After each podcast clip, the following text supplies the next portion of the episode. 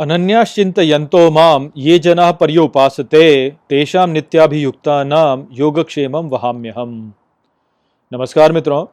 मित्रों, ये जो श्लोक है भगवत गीता के नौवे अध्याय का बाईसवां श्लोक है, जिसे हम गहराई से समझेंगे तो आइए सबसे पहले इसके अर्थ को समझते हैं। तो जो श्लोक है, वो कहता है अनन्याश्चिंतयंतो माम अर्थात केवल विचारते हैं मुझे, ये जना पर्योपासते, अर्थात जो जन और पूर्ण रूप से पूजते हैं।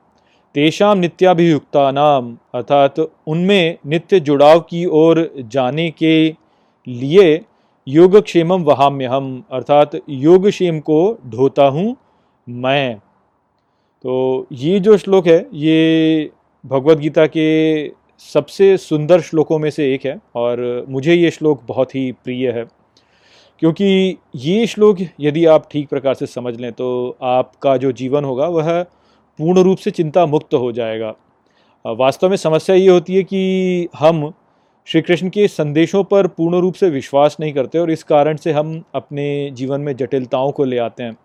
यदि हम उनके संदेश पर पूर्ण रूप से विश्वास करें तो हमारे जीवन में सभी चिंताएँ जो हैं, वह समाप्त हो जाएँगी। और ये जो श्लोक है, ये स्पष्ट समझा रहा है कि कैसे हमारे जीवन की सभी चिंताएँ वास्तव में समाप्त हो जाएँगी। यदि हम श्री कृष्ण की शिक्षाओं को ठीक से समझें और उनका पालन करें। तो यहाँ पर श्री कृष्ण कह रहे हैं कि जो केवल मेरा ही विचार करते हैं और पूर्ण रूप से मेरी ही पूजा करते हैं, अर्थात वह केवल मेरी पूजा करते हैं, अन्य किसी की पूजा नहीं करते तो उनसे जुड़ाव की ओर उन्हें ले जाने को मैं उनके योग क्षेम को ढोता हूँ। तो यहाँ पर सबसे पहले हमें ये समझना होगा कि योग क्षेम वास्तव में क्या होता है। तो योग क्षेम जो है, यह दो शब्दों से मिलकर बना एक शब्द है और यहाँ पे जो दो शब्द हैं, वह हैं योग और क्षेम। अब योग को तो हम जानते ही कि यह दिव्य के साथ में जुड़ना होता है। जब हम अपने सारे ही कार्यों को दिव्य के साथ में जुड़ करके करते हैं तो हम योग में होते हैं। तो योग होता है कि दिव्यता के साथ में जुड़ जाना। और क्षेम का अर्थ होता है कि शांति के साथ में विश्राम करना। तो योग क्षेम का अर्थ इस प्रकार से हो जाता है कि दिव्यता के साथ जुड़ करके शांति से विश्राम करना। अब विश्राम को यदि आप देखें तो विश्राम किसी वस्तु के ऊपर लेट करके ही किया जाता है। और जब आप किसी वस्तु के ऊपर लेटते हैं या बैठते हैं तो वह जो वस्तु होती है, वह आपके भार को ढो रही होती है। तो यहाँ पे इसीलिए श्री कृष्ण कहते हैं कि उनके योग क्षेम को मैं ढोता हूँ। अर्थात, जो भी भार हमारे ऊपर होता है जीवन जीने का, जब हम योग में जीवन जीना चाहते हैं तो उस भार को श्री कृष्ण उठाते हैं, ऐसा वो कह रहे हैं। तो ये एक बहुत ही गहरा संदेश है और मेरा यही मानना है कि आप इस बात को समझ पा रहे होंगे कि यहाँ पे श्री कृष्ण कहना क्या चाह रहे हैं। क्योंकि आप ये समझिए कि जीवन में जब आप योग में जीना का प्रयास करते हैं तो उसका एक अपना भार होता है। आपको यदि आपको कोई अच्छा कार्य करना है तो उसके लिए आपको मूल्य देना होता है। जो अच्छा कार्य होता है, जो योग में किया गया कार्य होता है, वह ऐसा कार्य होता है जो कठिन होता है। तो उसका एक भार है, किंतु श्री कृष्ण कहते हैं कि उस भार को मैं अपने भक्तों को ढोने नहीं देता, उस भार को मैं स्वयं ढो लेता हूँ। तो इस बात को आप समझिए कि, यदि जीवन में आप कोई कार्य कर रहे हैं और वो कार्य यदि आप योग में करते हैं तो उससे संबंधित जो भी भार होगा वह श्री कृष्ण ढोलेंगे। हम वास्तव में डर जाते हैं। ऐसे कार्यों को देख के हम सोचते हैं कि योग में किया गया कार्य तो बड़ा ही कठिन है, इसको हम कैसे करेंगे? किंतु हमें उसकी चिंता नहीं करनी चाहिए। श्री कृष्ण यहाँ पे कह रहे हैं कि उस भार को मैं ढोता हूँ। और ये भी आप समझिए कि योग के साथ किया होगा जो कार्य होता है, वह चिंता मुक्त होता है, वह आपको कभी भी चिंता प्रदान नहीं करेगा। तो जैसे आप जीवन में उदाहरण देख लीजिए कि ये जो हम जीवन जी रहे हैं अपना, इस जीवन को जीते हुए, हमें एक आश्रय की आवश्यकता है, हमें भोजन की आवश्यकता है और हमें वस्त्रों की आवश्यकता होती है। और ये जो हैं, ये ऐसे हमें निःशुल्क तो मिलते नहीं। इनको प्राप्त करने के लिए हमें कुछ ना कुछ देना होता है। तो यहाँ पे बहुत से लोग ऐसे कह सकते हैं कि, अरे, मैं वैसे तो दिव्य के साथ मैं कार्य करना चाहता हूँ, किंतु मैं कार्य कैसे करूँ? मुझे तो अपने जीवन में आश्रय भी प्रदान करना है, मुझे भोजन भी प्राप्त करना है, मुझे वस्त्र भी प्राप्त करना है। तो इस कारण से इनको प्राप्त करने के लिए मैं योग वाले कार्य नहीं करता हूँ। तो मैं कैसे करूँ ये कार्य? तो उसके लिए यहाँ पे श्री कृष्ण कह रहे हैं कि उसकी चिंता ही मत करो तुम। उसका तो भार सारा मैं उठा लूँगा। तुम केवल जो प्रयास है अपना, वो ऐसा करो कि मेरे साथ जुड़ जाओ। तो ये हमें समझना चाहिए, किंतु हम इस बात को समझते नहीं, क्योंकि हम श्री कृष्ण की शिक्षाओं में विश्वास ही नहीं करते हैं। इसी कारण से हम ऐसा नहीं कर पाते हैं। अब यहाँ पे आपको ये भी समझना होगा कि इसका अर्थ ये नहीं है कि हम कुछ कार्य ही ना करें, है ना? ये भी सोच सकते हैं लोग कि अच्छा यदि ऐसी बात है कि योग में जुड़ करके रहने का जो सारा भार है वह श्री कृष्ण उठाएँगे तो मैं फिर कुछ कार्य ही ना करूँ, मैं तो ऐसे ही बैठा रहूँगा। किंतु ऐसा नहीं है वास्तव में। आप मूर्ति के सामने बैठ करके केवल उसकी पूजा करें और सोचें कि सब कुछ मुझे मिल जाए तो ऐसा नहीं होता। जैसे कि हम समझ चुके हैं पहले भी कि वास्तविक पूजा जो है, वह तो जीवन में कार्य करने से होती है। जो मूर्ति के सामने हम पूजा करते हैं, वो केवल हमारा एक इंटेंशन होता है, हमारा एक अभिप्राय होता है बताने के लिए कि मैं आपके साथ में जुड़ना चाह रहा हूँ। किंतु वास्तविकता में जो पूजा है, वह तो जीवन में है। जीवन में हमारे कार्यों के द्वारा हम दिव्य को पूज रहे होते हैं। तो ये बात भी आपको समझनी चाहिए कि जीवन में कार्य तो करने ही पड़ते हैं। कर्म करने के लिए तो हर प्राणी जो है वो बाध्य है ही। किंतु हमें जो अपने कर्म करने हैं वो केवल उसकी सेवा के रूप में करने हैं। हमें वो कर्म अपने लिए नहीं करने हैं। यदि हम जो कर्म अपने हैं उनको केवल उसकी सेवा के रूप में करते हैं तो वह सुनिश्चित करेगा कि जो भी हमारी आवश्यकता है वह पूर्ण हो जाए। और हम योग में आगे बढ़ते रहें। इस बात को श्री कृष्ण पूर्ण करेंगे। तो इसका उदाहरण आप ऐसे समझ सकते हैं कि मान लीजिए आप धन कमाना चाहते हैं। अब यदि आप वो धन कमा रहे हैं स्वयं के लिए तो तब आप अपने लिए निर्भर हैं। आपको किसी से कोई सहायता नहीं है, आपको स्वयं ही सब कुछ देखना होगा। किंतु यदि वही धन आप कमाते हैं दिव्य के लिए तो तब दिव्य आपके साथ में जुड़ जाएगा और दिव्य ये सुनिश्चित करेगा कि आप उसके साथ में जुड़ जाएँ। अब यहाँ पे ध्यान दीजिए कि हो सकता है कि आप धन कमाने जाएँ और आपको धन प्राप्त ना हो, किंतु वह तो आपका लक्ष्य था ही नहीं। धन कमाना तो आपका लक्ष्य नहीं था, आपका लक्ष्य केवल था धन दिव्य के लिए कमाना, और वैसे तो सब कुछ दिव्य के लिए तो अंततः आपका जो लक्ष्य था वो क्या था? दिव्य के साथ में जुड़ने का ही लक्ष्य था। आप केवल कर ही रहे थे कि आप धन कमा करके आप दिव्य के साथ में जुड़ने का प्रयास कर देते थे। तो हो सकता है कि उस प्रयास में आप धन ना कमा पाए, ऐसा भी हो सकता है कि धन ना कमा पाए, किंतु जो आपका लक्ष्य था, जो कि दिव्य के साथ में जुड़ना था, वह श्री कृष्ण सुनिश्चित करेंगे कि वह हो जाए। तो धन कमाने के लिए भी आप यदि दिव्य के जुड़ने के लिए उसे कर रहे हैं तो वह भी वास्तव में दिव्य कार्य हो जाता है। वहीं पर यदि आप उसी धन को कमा रहे हैं केवल स्वयं के लिए तो तब आपके लिए दिव्य से कोई भी सहायता नहीं आने वाली है। तब आप अपने ऊपर ही हैं। आप भले ही धन कमा भी लें उसमें, किंतु वह आपके लिए कल्याणकारी नहीं होगा। वहीं पर यदि आप दिव्य के साथ में जुड़ने के लिए धन कमाने का प्रयास करते हैं और धन न भी कमा पाएँ, तब भी आप लाभ में रहेंगे, क्योंकि आप तब श्री कृष्ण से जुड़ पाएँगे और श्री कृष्ण ये सुनिश्चित करेंगे कि आप उनसे जुड़ जाएँ। तो ये बात है जो कि हमें समझनी चाहिए यहाँ पे कि कर्म तो हमें करना ही होगा, लेकिन वो जो कर्म है, वह हम दिव्य के साथ में जुड़ने के लिए करें। और हो सकता है कि हम अपने कर्म में वैसे ऊपरी रूप से देखा जाए तो असफल हो जाए, किंतु जो हमारा मूल लक्ष्य था, जो कि श्री कृष्ण से जुड़ाव था, वह हम प्राप्त कर ही लेंगे। तो यदि आप जीवन में कोई ऐसा कार्य करना चाहते हैं, जहाँ पे कि सफलता के लिए आपकी प्रत्याभूति है, कि आप सफल होंगे ही होंगे तो वह कार्य केवल वही है जहाँ पर कि आप दिव्य से जुड़ने का प्रयास करते हैं। यदि आप अपने सभी कार्यों को दिव्य के लिए करते हैं, उसे ही समर्पित कर देते हैं, उसे ही अर्पण कर देते हैं तो वह कार्य सफल होगा ही होगा। उसमें असफलता की कोई गुंजाइश है ही नहीं। आपको केवल ये सुनिश्चित करना है कि आप जो कार्य कर रहे थे, वह दिव्य के लिए कर रहे थे। ऊपरी रूप से दिख सकता है कि आपने जो कार्य किया, वह आपको लाभ नहीं लेके आया। आपने युद्ध किया, किंतु आप हार गए। आपने धन कमाने का प्रयास किया, किंतु आप धन नहीं अर्जित कर पाए। किंतु आपने यदि वो दिव्य के लिए किया तो आपका जो दिव्य से जुड़ाव था, वह तो होगा ही होगा। तो केवल इस बात को समझना आपको आपके लिए बहुत ही महत्वपूर्ण है। आप अपने सभी कार्यों की किए, को कीजिए और उस दिव्य से जुड़ने के लिए कीजिए और उसके फल की चिंता मत कीजिए। आप यदि वो कार्य एक श्रद्धा के साथ में दिव्य से जुड़ने के लिए कर रहे हैं तो उसका जो भार है, वह श्री कृष्ण उठाएँगे और वो ये सुनिश्चित करेंगे कि आप उनसे जुड़ जाओ। वो आपको कभी भी निराश नहीं करेंगे। तो ऐसे कार्य में कभी भी निराशा आपको मिल ही नहीं सकती, इस बात को ध्यान रखिए। यही संदेश था यहाँ पर श्री कृष्ण का, बहुत ही महत्वपूर्ण संदेश है, इस बात को आप गांठ बाँध लीजिए। आपके जीवन की गुणवत्ता कई कई गुना बढ़ जाएगी यदि आप इस बात को समझ लेते हैं और ऐसे अपने जीवन को जीते हैं। ये अप्य अन्य देवता भक्ता यजंते श्रद्धयान्विता, ते अपि माम एव कौंतेय यजंत्य विधिपूर्वकम। मित्रों, ये जो श्लोक है भगवत गीता के नौए अध्याय का तेईसवां श्लोक है, जिसे हम गहराई से समझेंगे। तो आइए सबसे पहले इसके अर्थ को समझते हैं। तो जो श्लोक है, वो कहता है, ये अप्य अन्य देवता भक्ता अर्थात, जो भी अन्य देवताओं के भक्त यजंते श्रद्धयान्विता अर्थात, पूजते हैं श्रद्धा के साथ, ते अपि मामेव कौंतेय अर्थात, वे भी मुझे ही, हे कौंतेय यजंत्य विधिपूर्वकम, अर्थात पूजते हैं विधिपूर्वक। तो अब तक आप ये तो समझ ही चुके हैं कि पूजा करने का जो वास्तविक अर्थ होता है, वह कर्म करने से होता है, ना कि केवल मूर्ति के सामने पूजा करने से होता है। तो इस ही विचार को और गहराई से यहाँ पर श्री कृष्ण समझा रहे हैं।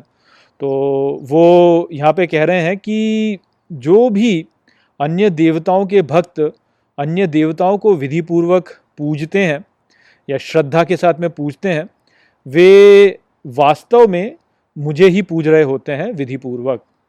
तो ये जो विचार है, इसको लेकर के बहुत सा, बहुत सी, बहुत सा भ्रम है जो कि फैला हुआ है और विशेष रूप से एक संप्रदाय है जहाँ पर कि इसको लेकर बहुत अधिक भ्रम इस समय फैला हुआ है कि अन्य देवताओं को पूजने का अर्थ क्या होता है। तो उस बात को थोड़ा ठीक से यहाँ पे समझिए। यदि उस संप्रदाय के लोग सुन रहे हैं तो उनके लिए बहुत लाभ होगा। किंतु हमको भी वास्तव में इसको ठीक प्रकार से समझना चाहिए कि यहाँ पर श्री कृष्ण कहना क्या चाह रहे हैं। तो हमने समझा कि पूजा करने का वास्तविक अर्थ केवल नतमस्तक होना नहीं होता है, बल्कि पूजा करने का अर्थ जो होता है, वह कर्म से भी संबंधित होता है। हम जीवन में किस प्रकार के कर्म करते हैं, वह वास्तविक पूजा होती है। केवल माथा टेकना पूजा नहीं है केवल मूर्ति के सामने नतमस्तक होना पूजा नहीं है, वो केवल आपका अभिप्राय है कि आप अपना अभिप्राय दिखा रहे हैं कि आप क्या करना चाहते हैं, किंतु जो वास्तविक पूजा होती है, वह जीवन में होती है। जीवन में आप अपने कर्म कैसे कर रहे हैं, वो वास्तविक पूजा होती है। अब जीवन में हम किस प्रकार के कर्म करते हैं? हम विभिन्न प्रकार के कर्म करते हैं। कोई व्यक्ति धन अर्जित करना चाहता है, कोई व्यक्ति कुछ निर्माण करना चाहता है, कोई व्यक्ति शक्ति प्राप्त करना चाहता है, कोई व्यक्ति यौन क्रियाओं में सम्मिलित होना चाहता है तो ये जो सभी क्रियाएँ होती हैं, ये वास्तव में पूजा ही हो रही होती हैं और ये विभिन्न विभिन्न देवताओं की पूजा हो रही है। यदि आप धन अर्जित करने का प्रयास कर रहे हैं तो आप कुबेर की पूजा कर रहे हैं। यदि आप कुछ निर्माण करना चाहते हैं तो आप विश्वकर्मा की पूजा कर रहे हैं। यदि आप शक्ति अर्जित करना चाहते हैं, स्वयं के लिए शक्ति अर्जित करना चाहते हैं, तब आप असुरों की पूजा कर रहे हैं। तो ये जो कार्य हमारे होते हैं, इनके द्वारा हम विभिन्न देवताओं की पूजा कर रहे होते हैं। और हमको ये समझना चाहिए कि ये जो पूजा हो रही है, ये भले ही हमें लगे कि हम यहाँ पर एक निचले देव की पूजा कर रहे हैं यहाँ पे, किंतु वास्तव में उस स्थिति में भी हम जो जो वासुदेव हैं, जो कि सभी देवों के इष्ट हैं उनकी ही पूजा कर रहे होते हैं। तो ये हमें समझना चाहिए, क्योंकि बहुत सी ऐसी आस्थाएँ हैं जहाँ पर कि ऐसा सोचा जाता है कि अन्य देवताओं की पूजा करने का अर्थ हो गया कि आप किसी दूसरी दूसरी जो परंपरा या दूसरे जो संप्रदाय हैं, उनके देवताओं की पूजा कर रहे हैं। ऐसा नहीं है। देखिए, सभी संप्रदायों में लोगों ने सत्य को समझा है कि सत्य क्या होता है। तो सभी संप्रदायों के जो इष्ट हैं वह वास्तव में उसी सत्य को दर्शाते हैं। तो अल्लाह भी उसी सत्य को दर्शाता है, ईश्वर भी उसी सत्य को दर्शाता है, जो गॉड है वो भी उसी सत्य को दर्शाता है। वो एक ही है वास्तव में, उसके नाम विभिन्न विभिन्न दिए जा रहे हैं। तो जब आप दूसरी दूसरे किसी संप्रदाय के जो उनका जो वासुदेव है उसको बोलेंगे तो वो वास्तव में ये ही देव है, उसका नाम अलग रख दिया लोगों ने। हाँ किंतु यदि आप जीवन में ऐसे कार्य करते हैं कि आप धन को अर्जित करने का प्रयास कर रहे हैं और आप जो भगवान श्री कृष्ण है या जो भी हमारे वासुदेव हो गए, जो भी ईश्वर है, उसकी चिंता ना करते हुए आप केवल धन ऐसे कमा रहे हैं या कुछ भी निर्माण आप कर रहे हैं, दूसरों का हानि करके या आप शक्ति प्राप्त करना चाह रहे हैं, तब आप वास्तव में ये नहीं जान पा रहे हैं कि आप ईश्वर की पूजा कर रहे हैं, तब आप ये जो निचले देवता हैं, उनकी पूजा कर रहे होते हैं। तो ये बात है जो कि लोग समझ नहीं पाते हैं। यदि आप धन के लिए सत्य की की हानि कर देते हैं, यदि आप अपने अंतरात्मा को धन के लिए बेच देते हैं तब आपने कुबेर की पूजा की और आपको लगेगा कि आपने कुबेर की पूजा की, किंतु वास्तव में आपने तब भी आपने वासुदेव की, ईश्वर की ही वास्तव में पूजा की है। तो ये बात आप समझ नहीं पाते हो तो इसको कैसे समझें हम कि आप वास्तव में उसी की पूजा कर रहे हैं? भले ही आप जानते ना हो, तब भी आप उसी की पूजा कर रहे हैं। तो आप इसको ऐसे समझिए कि ये जो संपूर्ण सृष्टि है, ये एक दिव्य यज्ञ है और दिव्य यज्ञ का प्रधान कौन है? श्री कृष्ण। वो बोल चुके हैं कि वह इस पूरे दिव्य यज्ञ के प्रधान है। अर्थात इस दिव्य यज्ञ में जो भी कुछ हो रहा है वह उसी को समर्पित है।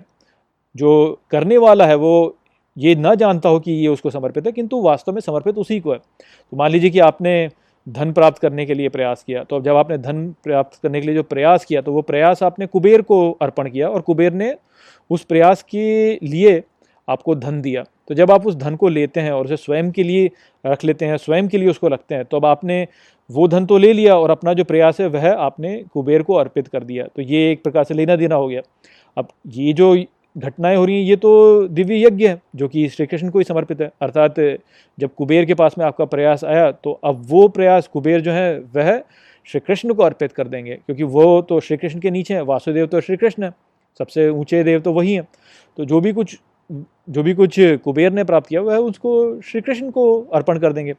तो इस प्रकार से आपने जो प्रयास किया, वो अंततः श्री कृष्ण के पास ही पहुँचा। आपको लगा ऐसा कि आपने केवल उसको कुबेर के लिए रखा, आपने धन के लिए किया, किंतु वास्तव में वो पहुँच गया श्री कृष्ण तक ही। अब आपने क्या किया? आपने उस धन लिया और धन को अपने लिए रख लिया तो आपने उसका भोग कर लिया। यदि आपने उसका भोग कर लिया तो आपका जो ऋण था श्री कृष्ण के ऊपर, वह उतर गया। श्री कृष्ण को आपके लिए कुछ भी करने की आवश्यकता नहीं है। तो इस प्रकार से आपने बड़े ही बड़े ही सस्ते में अपने श्री कृष्ण को छोड़ दिया। अपने अपना प्रयास किया, धन लिया, भोग लिया उसको और सस्ते में छोड़ दिया। वहीं पर यदि आप ऐसा ना करते और आप बोलते कि नहीं, ये जो धन है तो आपका ही है, तेरा तुझको अर्पण, तेरा ही है तो उस स्थिति में फिर आपने जो कार्य किया वह कार्य श्री कृष्ण की ओर चला गया सीधे। और तब आपने श्री कृष्ण को सस्ते में नहीं छोड़ा है। अब आप श्री कृष्ण के साथ में एक हो गए आपने जो भी कार्य किया, वो श्री कृष्ण के लिए किया। तो श्री कृष्ण का जो भी कुछ है, वो आपका हो गया। आपका जो भी कुछ है, वो श्री कृष्ण का हो गया। तो तब आप देखिए कि आपने संपूर्ण सृष्टि को एक प्रकार से देखा जाए तो धारण कर लिया। क्योंकि आपका जो है वही श्री कृष्ण का है श्री कृष्ण का जो है वही आपका है। यदि आपने उस धन को भोग लिया तो फिर तो आपने सस्ते में निपटा दिया श्री कृष्ण को। यदि आपने उसी को श्री कृष्ण को पुनः अर्पित कर दिया तो तब आप श्री कृष्ण के साथ में एक हो गए। तो वही तो हमको करना है इस जीवन में, कि अपने सभी कार्यों को श्री कृष्ण के लिए करना है। हम यदि इस प्रकार से समझ जाएँ कि जो भी कुछ हम कर रहे हैं, वह श्री कृष्ण के लिए कर रहे हैं तो उस स्थिति में हम बड़े ही लाभ में रहेंगे। वहीं पर यदि हम ये सोचते हैं कि नहीं, हमने केवल निचले देवताओं के लिए किया, केवल धन पाने के लिए किया तो फिर हम लाभ में नहीं रहेंगे। और कम कर्म हम वही कर रहे होंगे तब भी। दोनों स्थितियों में कर्म हम वही कर रहे होंगे, किंतु एक में जो है हमको कुछ भी लाभ नहीं होगा, केवल कुछ कुछ पैसे मिल जाएँगे हमें। दूसरे में हमें बहुत लाभ होगा, क्योंकि तब हम श्री कृष्ण के साथ में एक हो जाएँगे। तो ये हर व्यक्ति को समझना चाहिए। अहम ही सर्व नाम भोक्ता च प्रभुरेव च, न तो माम अभिजानती न अतश्चवंती ते मित्रों, ये जो श्लोक है भगवत गीता के नौवें अध्याय का चौबीसवां श्लोक है, जिसे हम गहराई से समझेंगे। तो आइए सबसे पहले इसके अर्थ को समझते हैं। तो जो श्लोक है, वो कहता है अहम ही सर्व यज्ञानाम अर्थात मैं ही सभी यज्ञों का। भोक्ता च प्रभुरेव च, अर्थात भोक्ता और प्रभु भी हूँ। और न तो माम अभी जानती अर्थात नहीं किंतु मुझे जानते तत्वेन अतश्चवंती ते, अर्थात तत्व द्वारा इसलिए गिरते हैं वे। तो श्री कृष्ण यहाँ पर इस श्लोक में, जो पिछले श्लोक में वो कह रहे थे, उसी विचार को आगे और गहराई से समझा रहे हैं।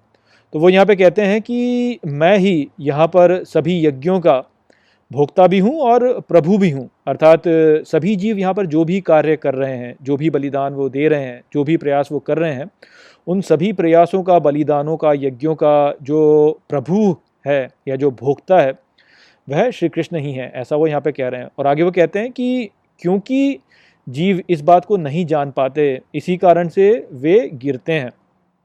तो यहाँ पे वही विचार है जो कि पिछले श्लोक के अंत में जब हम सर बात, चर्चा कर रहे थे तो हम बोल रहे थे कि यहाँ पर व्यक्ति को हर कार्य को इसी प्रकार से करना चाहिए कि वह जो कार्य कर रहा है, वह श्री कृष्ण के लिए कर रहा है। तो जो भी कार्य यहाँ पे हो रहा है इस सृष्टि में, जो भी घटना हो रही है, जो भी कार्य हो रहा है, वह सभी कार्य वास्तव में श्री कृष्ण के लिए ही हो रहे हैं। वही इसके प्रभु हैं, वही इसके भोक्ता हैं। तो हम सबको ये बात जाननी चाहिए। हम किसी भी देवता की पूजा कर रहे हों हम धन की पूजा कर रहे हो, हम प्रयास की पूजा कर रहे हो, हम निर्माण की पूजा कर रहे हो, शक्ति प्राप्त करने की पूजा कर रहे हो, किसी भी कार्य को जब हम कर रहे होते हैं तो वो कार्य हम वास्तव में श्री कृष्ण के लिए ही कर रहे होते हैं। भले ही हम इस बात को जानते हो या ना जानते हो, यदि हम जानते हैं, तब तो फिर हमारे लिए अच्छा है।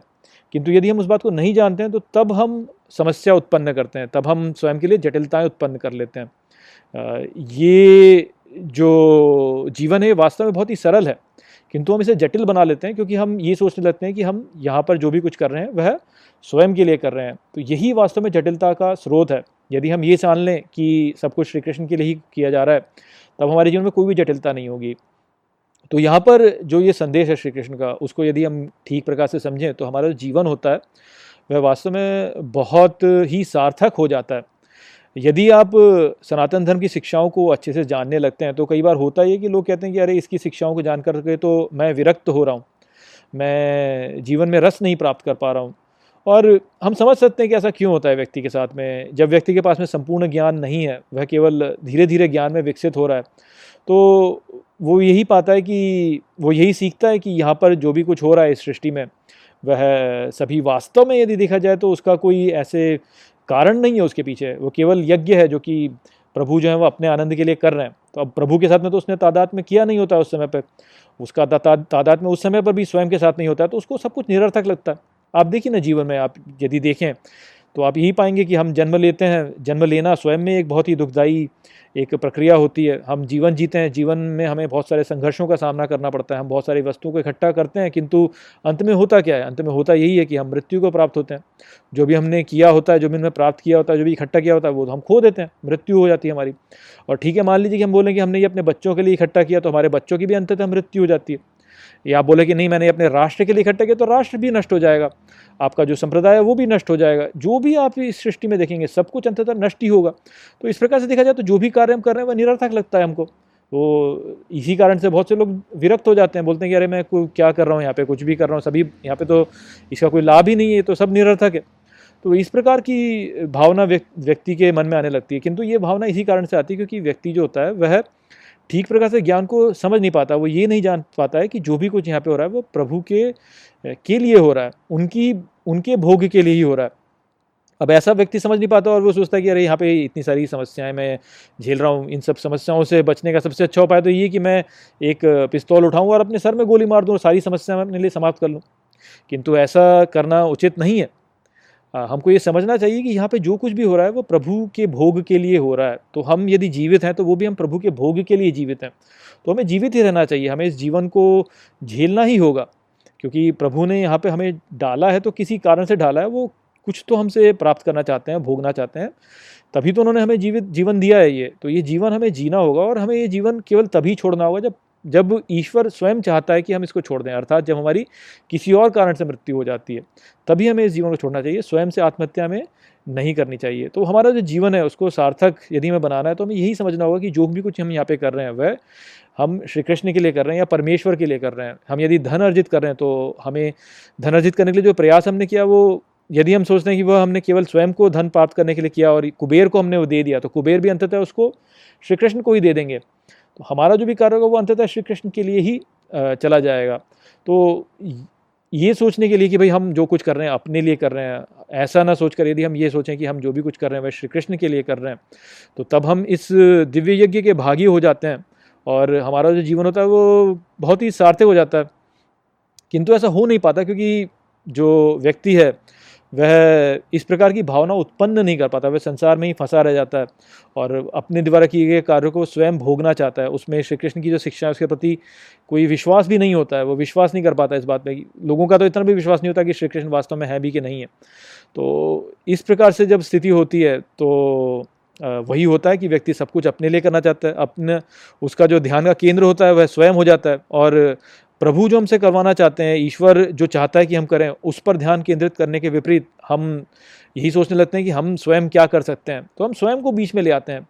ईश्वर के साथ में अपने संबंध के के विपरीत हम करते ये हैं कि हम स्वयं को बीच में ले आते हैं और सब कुछ जटिलताएँ उत्पन्न कर देते हैं। हम ये सोचते हैं कि हम क्या चाहते हैं, ना कि ईश्वर क्या चाहता है। हमारा जो पूरा ध्यान होता है वो ईश्वर की इच्छा की ओर नहीं होता है, बल्कि केवल इस ओर होता है कि हम क्या चाहते हैं।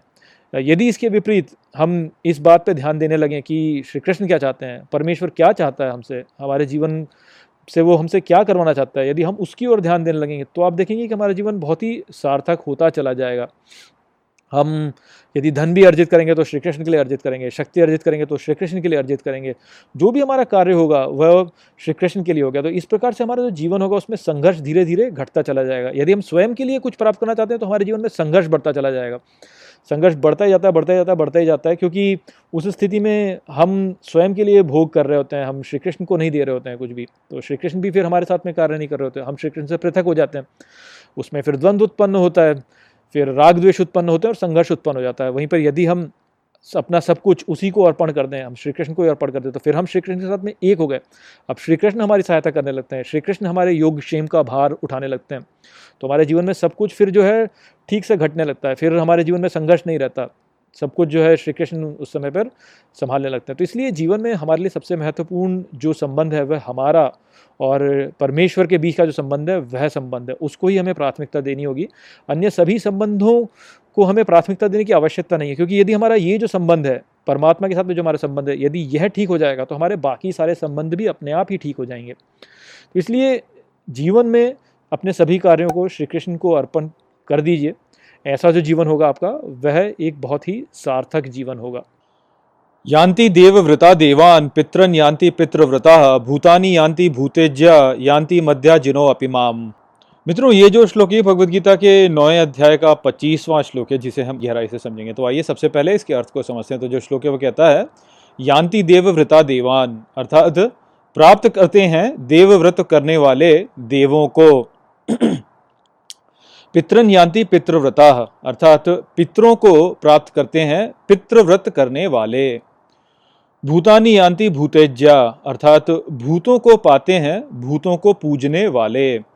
यान्ति मध्या जिनो अपिमाम अर्थात मुझे पूजने वाले निश्चित ही प्राप्त करते हैं मुझे। तो श्री कृष्ण यहाँ पर अर्जुन से कह रहे हैं कि वो लोग जो कि देवों की पूजा करते हैं, देवों के लिए व्रत करते हैं, वह देवों को प्राप्त होते हैं। जो पितरों के लिए व्रत करते हैं, वह पितरों को प्राप्त होते हैं। जो भूतों को पूजते हैं, वह भूतों को प्राप्त होते हैं और जो व्यक्ति मुझे पूजता है, वह निश्चित ही मुझे प्राप्त करता है।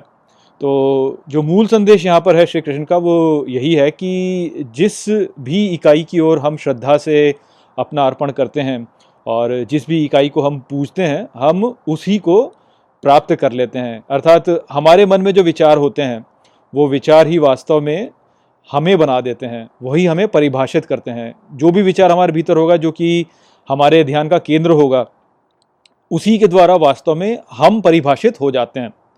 तो इसको आप ऐसे समझ सकते हैं कि आप जिस किसी भी विचार पर अपना ध्यान केंद्रित करते हैं, उस विचार के संबंध में आपके जो कर्म होते हैं, वह जुड़ जाते हैं। जो भी आप सोचेंगे, आपके कर्म वैसे ही हो जाएँगे। जिस प्रकार से आप सोचेंगे, जिस भी वस्तु पे आप ध्यान देंगे, जिस भी क्रिया पे आप ध्यान देंगे, आपके जो कर्म होंगे, वह उस ध्यान के द्वारा प्रभावित हो जाएँगे।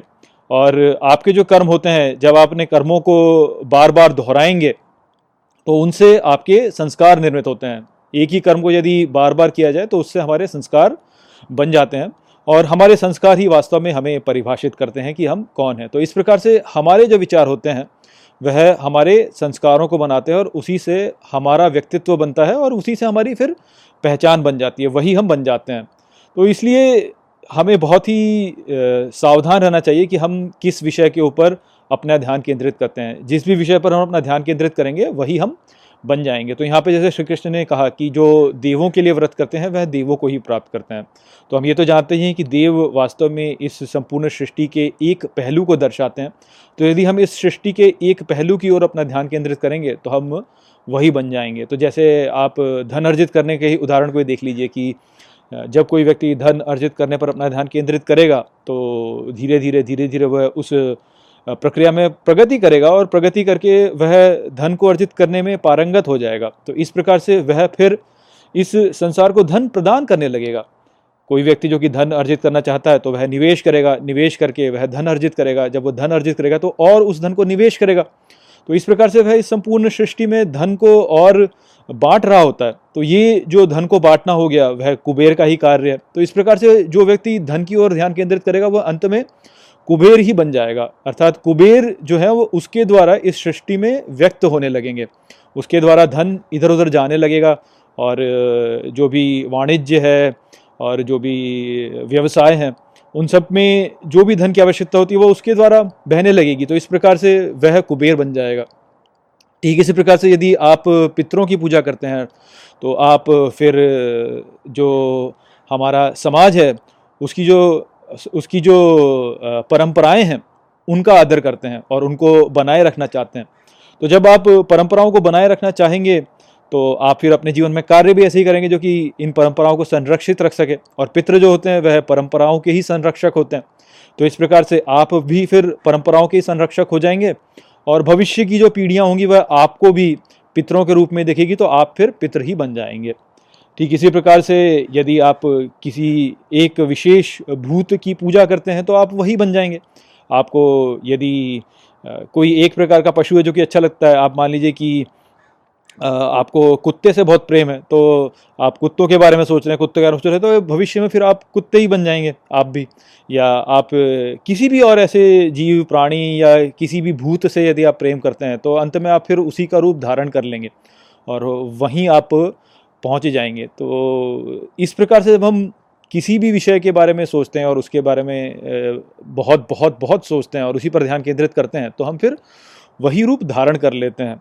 ये जो प्रक्रिया ये ऐसा नहीं होती है कि केवल एक कुछ समय में हो गई। है इसमें ये एक धीमी प्रक्रिया होती है और धीरे धीरे धीरे कई जन्मों में भी हो सकता है कि आप इसमें प्रगति करें, किंतु ये जो प्रगति है, ये चलती ही रहती है। जहाँ पर भी आपका ध्यान केंद्रित होता है, आप वहीं चलते चले जाते हैं। तो इसी को लेकर के फिर श्री कृष्ण यहाँ पे कहते हैं कि जो व्यक्ति मेरे बारे में सोचेगा, वो फिर मुझे ही पालेगा। तो ये जो विचार है, ये हमको समझना चाहिए कि केवल ऐसे, केवल पूजा करना नहीं है। यदि श्री कृष्ण को पाना है तो श्री कृष्ण फिर हमारे आदर्श होने चाहिए। और हम श्री कृष्ण को अपना आदर्श मानकर जब अपने कार्यों को करेंगे तो हम फिर श्री कृष्ण को ही प्राप्त कर लेंगे। तो यदि हम अनासक्त रहते हैं, यदि हम अपने कर्म के फलों की चिंता नहीं करते हैं, हम अनासक्त होकर के अपने कार्यों को करते हैं, हम किसी भी मुँह में नहीं फंसते हैं और सब कुछ त्याग देते हैं और एक एक संन्यास का जीवन जीते हैं तो उस प्रकार से जब हम जीवन जिएँगे, अनासक्त होकर के, योग में हम जीवन जिएँगे तो हम फिर श्री कृष्ण का ही भाव प्राप्त कर लेंगे और भाव प्राप्त कर लेना ही वह बन जाना होता है। तो हम फिर श्री कृष्ण ही बन जाएँगे। तो ये बात यहाँ पर श्री कृष्ण ने बताई कि किस प्रकार से जो भी आपका विचार होता है, जिस पर आप ध्यान केंद्रित करते हैं, उसी को आप प्राप्त कर लेते हैं। तो आपको बहुत ही सावधान रहना चाहिए कि आपको क्या बनना है भविष्य में। उसी पर फिर आप ध्यान केंद्रित कीजिए। और श्री कृष्ण को यदि आप प्राप्त कर लिया तो वह तो सबसे ऊँची प्राप्ति है, क्योंकि वही वासुदेव हैं। वह सबसे बड़े देव हैं तो इस संपूर्ण सृष्टि में चल रहे इस यज्ञ के अध्यक्ष वही हैं। तो यदि हम उनके भाव को पाते हैं, हम उन्हें पा लेते हैं तो वही उपलब्धि, सर्वोच्च उपलब्धि है। बाकी सारी उपलब्धियाँ जो हैं, वह उनसे उनसे निम्नतर हैं। तो बाकी उपलब्धियाँ भी अच्छी हैं, ऐसी बात नहीं है, किंतु अंत में जो हमें पाना है, वह श्री कृष्ण का भाव ही पाना है। तो इसलिए उस पर ही हमें ध्यान केंद्रित करना चाहिए। पत्रम पुष्पम फलम तोयम यो मे भकत्य प्रयच्छति तदहम भकत्य उपहृतम, अश्नामी प्रयत आत्मन। मित्रों, ये जो श्लोक है भगवत गीता के नौए अध्याय का छब्बीसवां श्लोक है, जिसे हम गहराई से समझेंगे। तो आइए सबसे पहले इसके अर्थ को समझते हैं। तो जो श्लोक है, वो कहता है पत्रम पुष्पम फलम तोयम, अर्थात पत्ते, पुष्प, फल, जल, यो में भक्त्या प्रयच्छति, अर्थात जो मुझे भक्ति करके अर्पण करता है। तद हम भक्त्य उपृतम, अर्थात उस प्रदान की हुई भक्ति को मैं अश्नामी प्रयत आत्मन, अर्थात भोगता हूँ धर्मनिष्ठ की।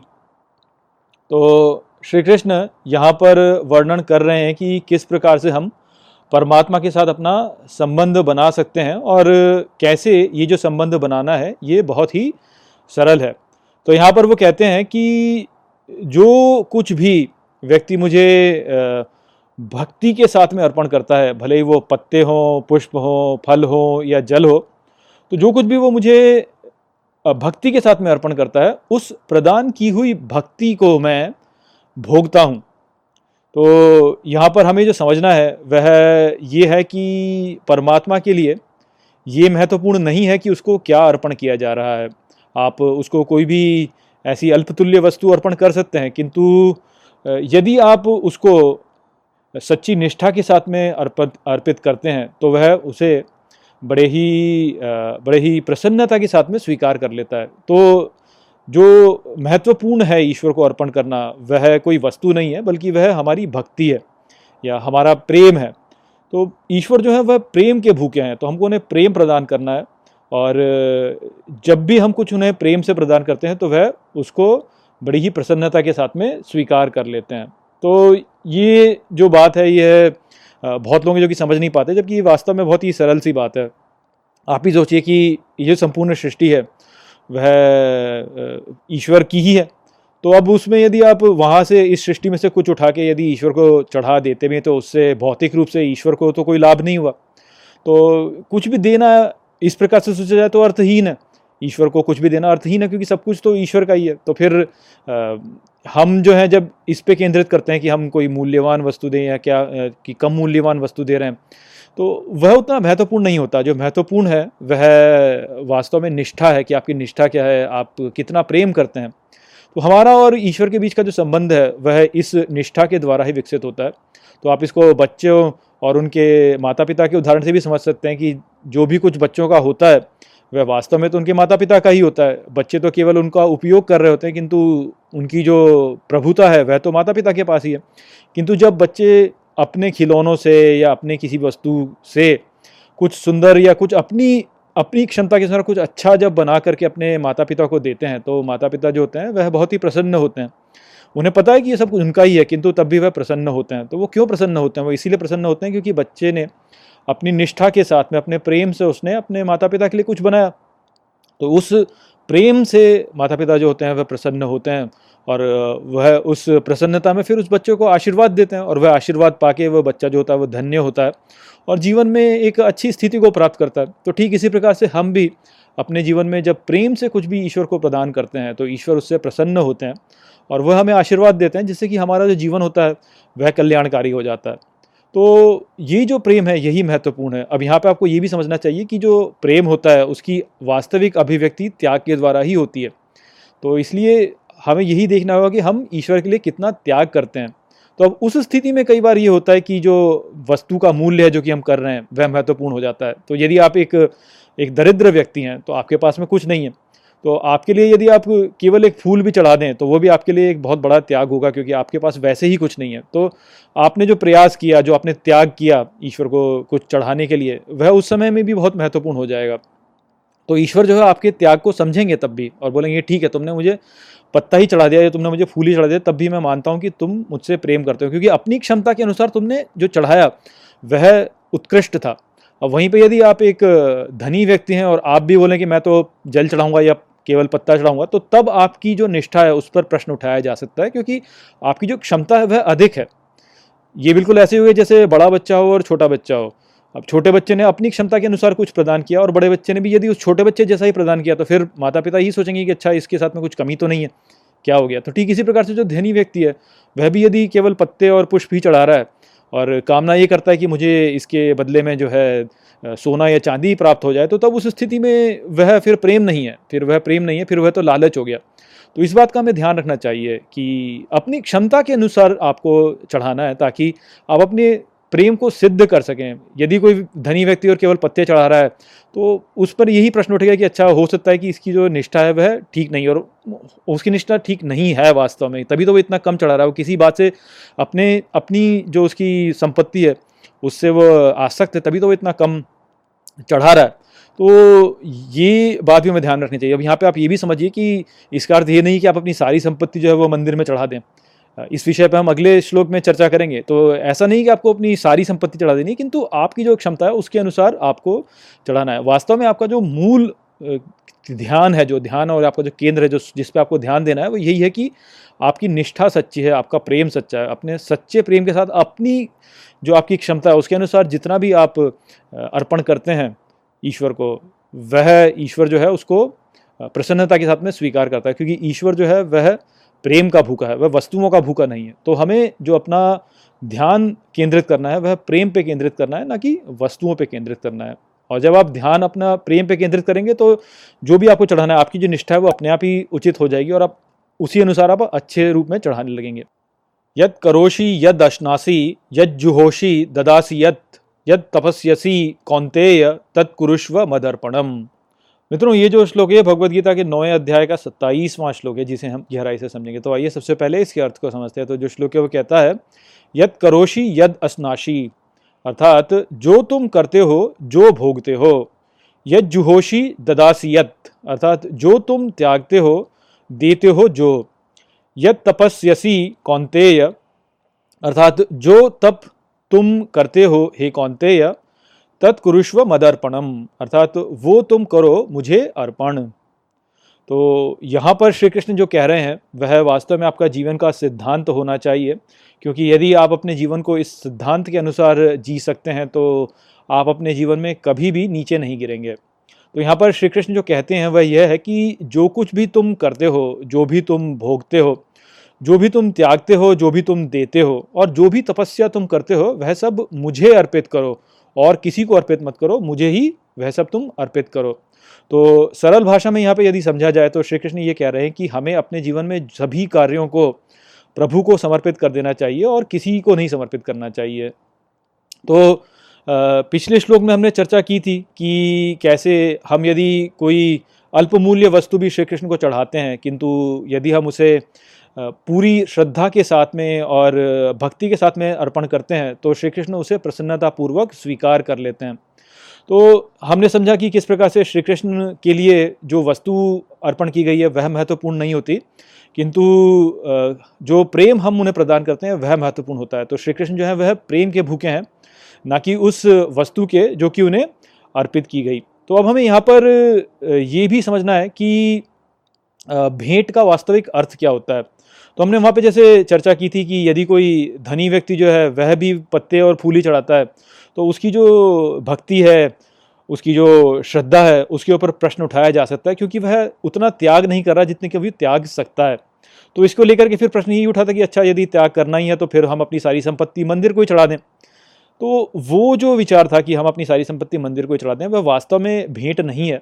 हमें भेंट को ठीक प्रकार से समझना होगा। भेंट का अर्थ ये नहीं होता कि हम कुछ भी लेकर के मंदिर को दे दें या हम किसी चैरिटी को प्रदान कर दें, ये सब चीज़ें।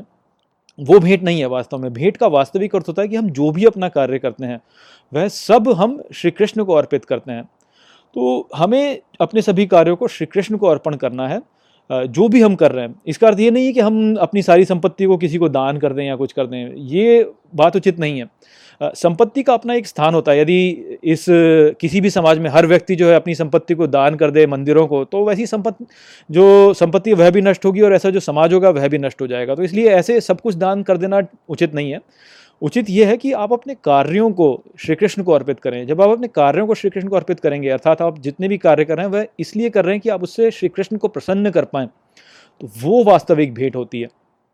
तो इसी को हम समझ सकते हैं, धन अर्जित करने के उदाहरण से ही कि यदि आप, मान लीजिए कि आप बहुत सारी संपत्ति इकट्ठा करना चाहते हैं तो आप यदि संपत्ति इकट्ठा करते हैं तो उसमें कोई बुराई नहीं है, किंतु आप वो संपत्ति श्री कृष्ण के लिए इकट्ठा करें, ना कि स्वयं के लिए। यदि आप ऐसा करेंगे तो आपकी जो संपत्ति है उसको इकट्ठा करने में कोई बुराई नहीं है। आप उस स्थिति में क्या कर रहे होंगे? आप वही कर रहे होंगे कि आप अपनी संपत्ति को इकट्ठा इस प्रकार से कर रहे होंगे कि जिसके द्वारा इस संपूर्ण सृष्टि में कल्याणकारी कार्य हों। यदि आप ये सुनिश्चित कर लेते हैं कि आपने जो संपत्ति इकट्ठी की, उससे इस संपूर्ण सृष्टि का लाभ हुआ। आपने मान लीजिए कि कोई फैक्ट्री लगाई या आपने मान लीजिए कि कहीं ऐसा निवेश किया जिससे कि लोगों को रोज़गार मिला तो वो एक कल्याणकारी कार्य है। तो उस प्रकार से जब आपने धन ऐसे इकट्ठा किया जिससे कि इस सृष्टि में कल्याण हुआ तो उसमें कोई भी बुराई नहीं है। उस प्रकार से आपने वास्तव में श्री कृष्ण को प्रसन्न ही किया। तो यदि आप ये समझते हैं और इस प्रकार से आप धन अर्जित करने का प्रयास करते हैं संपत्ति बनाने का प्रयास करते हैं तो उसमें कोई भी बुराई नहीं है। आप वास्तव में अपने कार्य को श्री कृष्ण को समर्पित कर रहे हैं, उनके लिए ही कर रहे हैं। तो कोई भी कार्य आप कीजिए, यदि वो श्री कृष्ण को समर्पित किया जा रहा है, श्री कृष्ण के प्रति प्रेम से उसको किया जा रहा है तो फिर उस कार्य में कोई भी बुराई नहीं है। तो आप इस बात को गांठ बाँध लीजिए वैसे, वास्तव में आपको ये, इस बात को समझ लेना चाहिए कि हमारे पास में कोई विकल्प नहीं है कि हम अपने कार्यों को श्री कृष्ण को अर्पित ना कर सकें। हम जो भी कार्य वास्तव में कर रहे होते हैं, वो हम प्रभु के लिए ही कर रहे होते हैं। अब आप चाहे उसे तो प्रेम से कर सकते हैं, प्रभु के लिए प्रेम से कर सकते हैं, आप चाहे तो उसे स्वयं के लिए कर सकते हैं, वह आपके ऊपर है। किंतु वास्तव में तो वह श्री कृष्ण को ही अर्पित हो रहा है, क्योंकि श्री कृष्ण कह चुके हैं कि वह ही सभी यज्ञों के भोक्ता हैं यहाँ पर। कोई भी कार्य जो आप कर रहे हो वास्तविक यज्ञ है। और यदि सभी यज्ञों के भोक्ता जो हैं वह श्री कृष्ण है, अर्थात हम जितने भी कार्य यहाँ पे कर रहे हैं, उन सभी के भोक्ता वास्तव में श्री कृष्ण ही हैं। हम ये जाने चाहे ना जाने तो यदि आप उसे प्रेम से करते हैं श्री कृष्ण की ओर प्रेम से करते हैं अपने कार्यों को तो तब आप तब आप अच्छा कार्य कर रहे होंगे। यदि आप स्वयं के लिए करते हैं, तब आप अच्छा कार्य नहीं कर रहे हैं। तो हमें ये समझना चाहिए कि हम जो भी कार्य यहाँ पे कर रहे होते हैं, उन सभी कार्यों के द्वारा हम श्री कृष्ण को अर्पण ही कर रहे होते हैं। और जीवन में कोई भी ऐसा कार्य नहीं होता है जिसके द्वारा हम श्री कृष्ण को अर्पण नहीं कर रहे हैं। तो इसलिए हमें बहुत ही सावधान रहना चाहिए कि हम अपने कार्यों को किस प्रकार से कर रहे हैं, क्योंकि जो भी कार्य है, वह वास्तव में श्री कृष्ण के लिए अर्पण है। और जो भी हम अर्पण करेंगे श्री कृष्ण को, उसका प्रसाद भी हमें उसी प्रकार प्राप्त होगा। तो यदि हम अच्छा कार्य अर्पण करेंगे तो हमें अच्छा प्रसाद प्राप्त होगा। यदि हम बुरा कार्य अर्पण करेंगे तो हमें बुरा कार्य, बुरा प्रसाद प्राप्त होगा। तो इसलिए हमें बहुत ही सावधान रहना चाहिए कि हम किस प्रकार से कार्य कर रहे हैं और किस प्रकार से हम श्री कृष्ण को अर्पण कर रहे हैं। श्री कृष्ण वास्तव में हमारे, हमारा आश्रय है, वही हमारा, जो हमारे, वही हमारा आधार है और वही हमारा आश्रय है। और यदि हम उन्हें कुछ अच्छा प्रदान करते हैं तो वह प्रसन्न होते हैं। यदि कुछ बुरा उन्हें प्रदान करते हैं तो वह दुखी होते हैं। और यदि हम उनको दुखी करेंगे तो हम प्रसन्न नहीं हो सकते। हम केवल प्रसन्न तभी हो सकते हैं जब हम उन्हें प्रसन्न करेंगे। ये बिल्कुल हमारे माता पिता जैसे ही है। यदि हम अपने माता पिता को प्रसन्न करेंगे तभी हम प्रसन्न रह सकते हैं। यदि हम उन्हें प्रसन्न नहीं करेंगे तो हम भी कभी प्रसन्न नहीं रह सकते। तो ठीक इसी प्रकार से हम श्री कृष्ण को भी प्रसन्न करेंगे, तभी प्रसन्न रह सकते हैं। उसके बिना हम प्रसन्न नहीं रह सकते। तो इसलिए इस बात को सदा ध्यान रखिए कि आपके जो भी कार्य हो रहे हैं, वो ऐसे हों जो कि श्री कृष्ण को प्रसन्न करें। वह वास्तव में श्री कृष्ण की संपत्ति को बढ़ाएँ, वह श्री कृष्ण के ज्ञान को बढ़ाएँ, वह श्री कृष्ण की शक्ति को बढ़ाएँ। तो जब आप अपने कार्यों को ऐसे करेंगे तो फिर उस उस स्थिति में ज्ञान को अर्जित करना, धन को अर्जित करना, शक्ति को अर्जित करना, उसमें कोई बुराई नहीं है, क्योंकि आप उस स्थिति में श्री कृष्ण के लिए वह कर रहे होते हैं, ना कि स्वयं के लिए। तो जब आप ऐसा करेंगे तो श्री कृष्ण आपको बहुत ऊपर उठा लेंगे। तो इस बात को आपको समझना चाहिए कि अपने जो भी कार्य कर रहे हैं, वह श्री कृष्ण के लिए कीजिए। उनके लिए करेंगे तो वह आपको ऊपर उठाते चले जाएँगे। शुभाशुभ फलेरेवम। मोक्ष से कर्म बंधने संन्यास योग युक्त आत्मा विमुक्त मामुपेश्यसी। मित्रों, ये जो श्लोक है भगवत गीता के नौवें अध्याय का अट्ठाईसवां श्लोक है, जिसे हम गहराई से समझेंगे। तो आइए सबसे पहले इसके अर्थ को समझते हैं। तो जो श्लोक है, वो कहता है शुभा शुभाशुभ फलेरेवम अर्थात शुभ, अशुभ फलों में भी मोक्ष से कर्म बंधने है। अर्थात तुम मुक्त रहोगे कर्म बंधनों से। संन्यास योग युक्त आत्मा अर्थात संन्यास योग में जुड़े मन विमुक्तो माम उपेश्यसी, अर्थात से मुक्त होकर पहुंचोगे मुझ तक। तो श्री कृष्ण पिछले श्लोक में अर्जुन से कह रहे थे कि तुम अपने जो भी कर्म करते हो, उन सभी कर्मों को मुझे अर्पित करो। अब उसी विचार को यहाँ पर आगे समझाते हुए श्री कृष्ण कहते हैं कि यदि तुम ऐसा करोगे तो तुम शुभ और अशुभ दोनों ही फलों से मुक्त रहोगे। और अपने कर्म बंधनों से मुक्त रहोगे। तुम इस प्रकार से संन्यास योग में जुड़े रहोगे और तुम अपने मन से मुक्त होकर मुझे प्राप्त कर लोगे। तो यहाँ पर यदि सरल शब्दों में समझा जाए तो श्री कृष्ण का यही कहना है कि यदि हम अपने जीवन के सभी कर्म श्री कृष्ण को अर्पित कर देते हैं तो उस स्थिति में हम शुभ और अशुभ दोनों ही फलों से मुक्त हो जाएँगे। अर्थात जीवन में हमें शुभ फल प्राप्त हों या अशुभ फल प्राप्त हों, दोनों का ही हम पर कोई भी प्रभाव नहीं होगा। तो इस प्रकार से जब हमारा मन जो है, वह शांत रहेगा, ना तो अत्याधिक उत्साहित होगा और ना ही अत्याधिक पीड़ा में जाएगा तो जब हमारा मन स्थिर रहेगा तो वह स्थिर मन जो है, उसको प्राप्त करके हम श्री कृष्ण को ही प्राप्त कर लेंगे। तो ये जो विचार है, इसको हम चलिए एक उदाहरण से समझते हैं कि कैसे ये कार्य करता है। तो आप धन अर्जित करने के उदाहरण को ही ले लीजिए। तो जैसे धन अर्जित करने का जो एक उपाय होता है, वो यही होता है कि आप शेयर बाज़ार में निवेश करें। तो मान लीजिए कि दो व्यक्ति हैं, ए और बी, और ये दोनों ही व्यक्ति शेयर बाज़ार में जाकर किसी एक कंपनी के स्टॉक को ख़रीदते हैं। अब यहाँ पर जो व्यक्ति ए है, उसने ये जो स्टॉक है, ये इसलिए लिया क्योंकि ये जो कंपनी है, ये एक अच्छा उत्पाद बनाती है और उसे आशा ये है कि इस कंपनी का जो स्टॉक है, ये भविष्य में और वृद्धि करेगा और जब ये वृद्धि करेगा तो वह उस स्टॉक को बेच करके धन अर्जित कर लेगा। वहीं पर बी व्यक्ति जो है, उसने भी इसी स्टॉक में निवेश किया, किंतु उसने ये सोच के किया कि ये जो कंपनी है, ये बहुत ही अच्छा उत्पाद बनाती है, जो कि लोगों की सहायता करती है। और क्योंकि ये उत्पाद जो है, लोगों की सहायता कर रहा है तो इस कल्याणकारी कार्य का भागी बनने के लिए उसने इस कंपनी के स्टॉक में अपना निवेश किया। अब यदि इस कंपनी के स्टॉक में वृद्धि होती है तो वह वृद्धि जो है वो केवल ईश्वर के प्रसाद के रूप में वो व्यक्ति स्वीकार करेगा, किंतु उसका जो मूल उद्देश्य है, वह यही है कि ये एक कल्याणकारी कार्य है, जो कि ये कंपनी कर रही है, और वह इस कल्याणकारी कार्य का भागी होना चाहता है।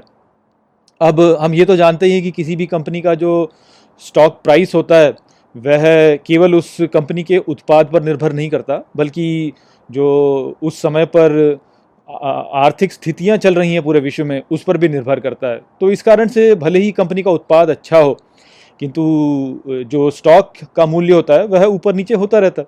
अब यहाँ पे जो व्यक्ति ए है, वह यही चाहता है कि इसका मूल्य ऊपर जाए। तो जब इसका मूल्य ऊपर जाता है तो वह प्रसन्न होता है, वह सुखी होता है और उत्साहित होता है। वहीं पर जब इसका मूल्य नीचे जाता है तो वह पीड़ा में चला जाता है, दुखी हो जाता है। तो इस प्रकार से उस स्टॉक को अपने पास में रख करके जो व्यक्ति ए है, वह अपने लिए बहुत सारा तनाव उत्पन्न कर लेता है।